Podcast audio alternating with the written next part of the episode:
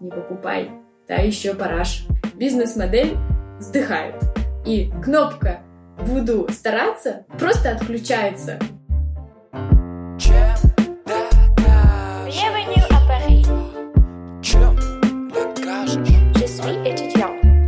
Je Где же мои евро? докажешь? Je travaille dans le marketing et j'ouvrais une agence à Paris. Привет, я Наташа Панфилова. Вы в моем подкасте «Чем докажешь?».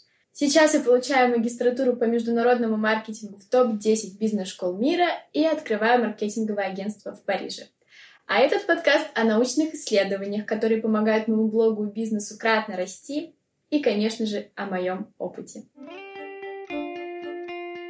Сегодня я поговорю с вами про запуски. Я знаю, что многих волнует эта тема, а именно как я использую исследования и науку в запусках.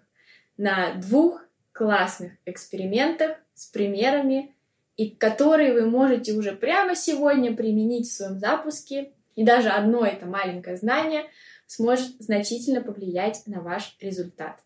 Оставайтесь до конца. Мои выпуски, как обычно, короткие, интересные и очень применимые, что я в них и люблю. Во-первых, было проведено очень интересное исследование. Конечно же, достаем свои научные статьи, я как обычно. Я, как обычно, достала научную статью, даже несколько, и нашла интересное исследование. Исследование проводилось на репрезентативной выборке с большой группой людей и анализировали вопрос цены, а именно, как скидки и манипуляции со скидками влияют на эффективность продукта.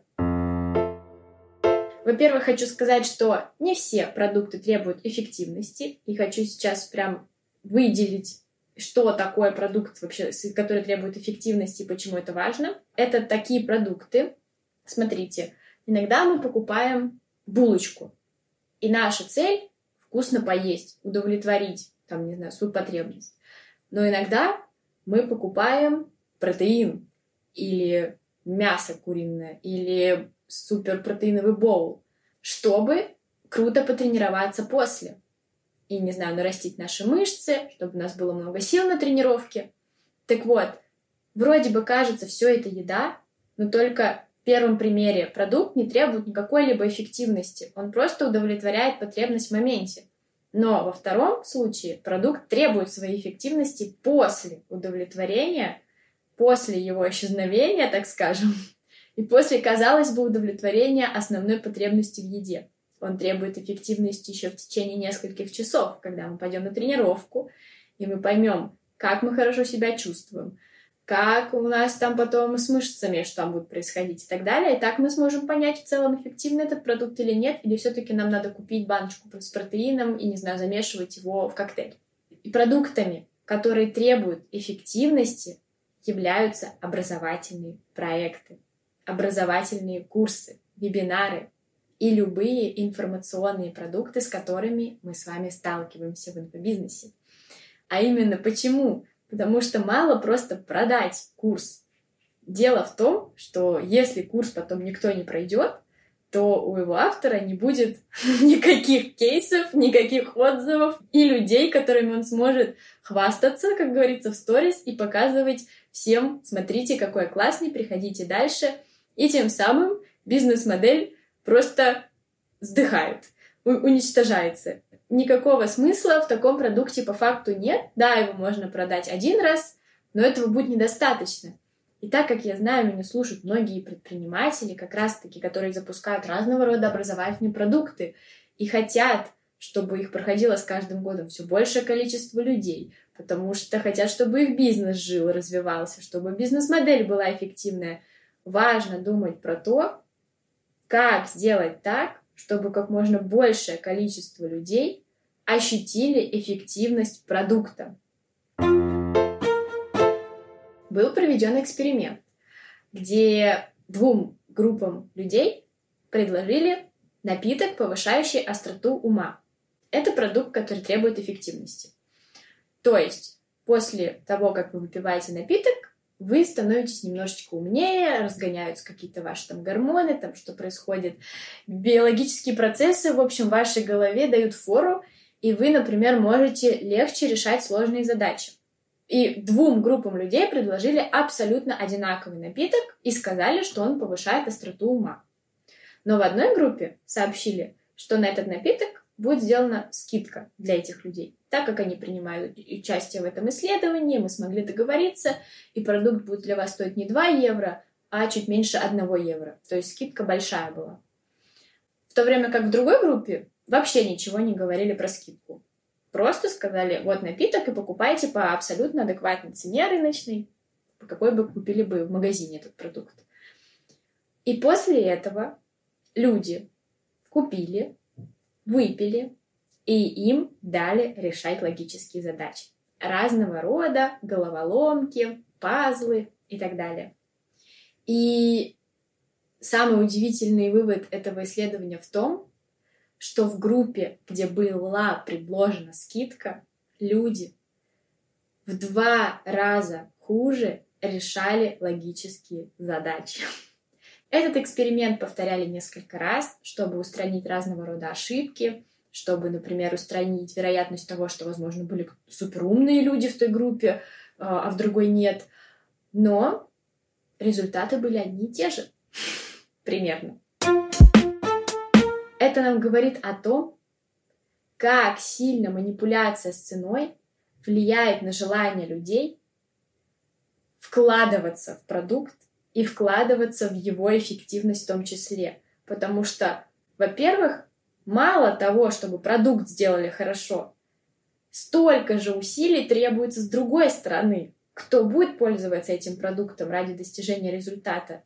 Если человек съест протеиновый боул а потом ляжет на диван, то протеиновый боул в данном случае не очень был эффективен для тренировки. И здесь абсолютно аналогичная ситуация. И главный вывод в том, что снижение цены и манипуляция скидки снизила у участников желание прикладывать усилия, потому что произошла определенная ассоциативная связь, связанная с жизненным опытом, в том числе с э, убеждениями и в том числе с нашим каким-то автоматическим поведением. В этот момент в нашем мозгу что-то срабатывает, что-то срабатывает важное. Срабатывают определенные цепочки биохимические. И кнопка «буду стараться» просто отключается у половины людей. А теперь представьте, что это значит для нас? В два раза меньше человек. То есть, как минимум, в два раза меньше человек получили результат и поняли, что продукт, например, хороший, работает.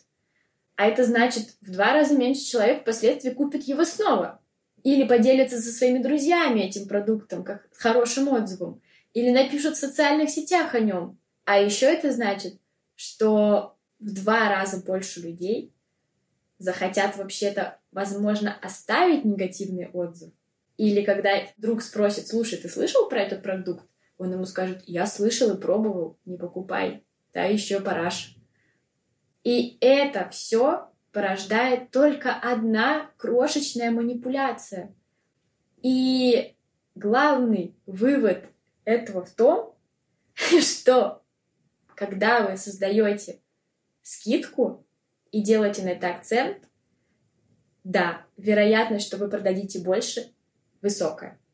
Вы можете продать больше, это будет классным триггером, это до сих пор манипуляция. Но меньшее количество людей пройдут ваш продукт так же хорошо, как если бы это было без скидки.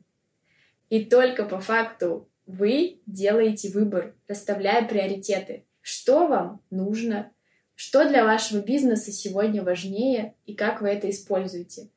Но теперь, зная это, вы сможете это использовать и контролировать. Вот что круто. И это один базовый пример, как науку можно внедрять запуске инфобиз, зная вероятность и понимая, что с большей вероятностью сработает, а что меньше. И что важно, это не будет срабатывать на всех Наука — это не про знания и истину в чистой инстанции. Такого вообще в целом не существует. Но наука изучает большинство механизмы, наши реакции. И это круто, потому что у нас растет вероятность с каждым таким знанием совершить меньше ошибок просто. Да, они в любом случае будут, но эффективность наших продуктов будет расти, и мы будем, как предприниматели, более удовлетворены этим знанием. Вот такое вот интересное исследование, которым вы можете пользоваться сегодня. Спасибо, что послушали этот выпуск. Кстати, если вы захотите узнать про большее количество манипуляций, экспериментов для рынка инфобиза, обязательно приходите на мой курс по маркетингу ICOM, где я обучаю этому людей, которые потом приходят работать в мою команду, чтобы мы эффективнее справлялись с задачами наших клиентов и расставляли правильно приоритеты. Ссылку оставлю в описании.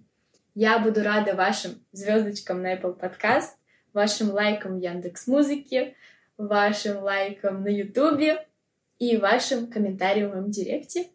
Для меня обратная связь — это ключевое, и вы это знаете, поэтому, пожалуйста, пишите больше. И еще рассказывайте о подкасте «Чем докажешь своим друзьям», чтобы они знали, как работает по-настоящему крутой маркетинг.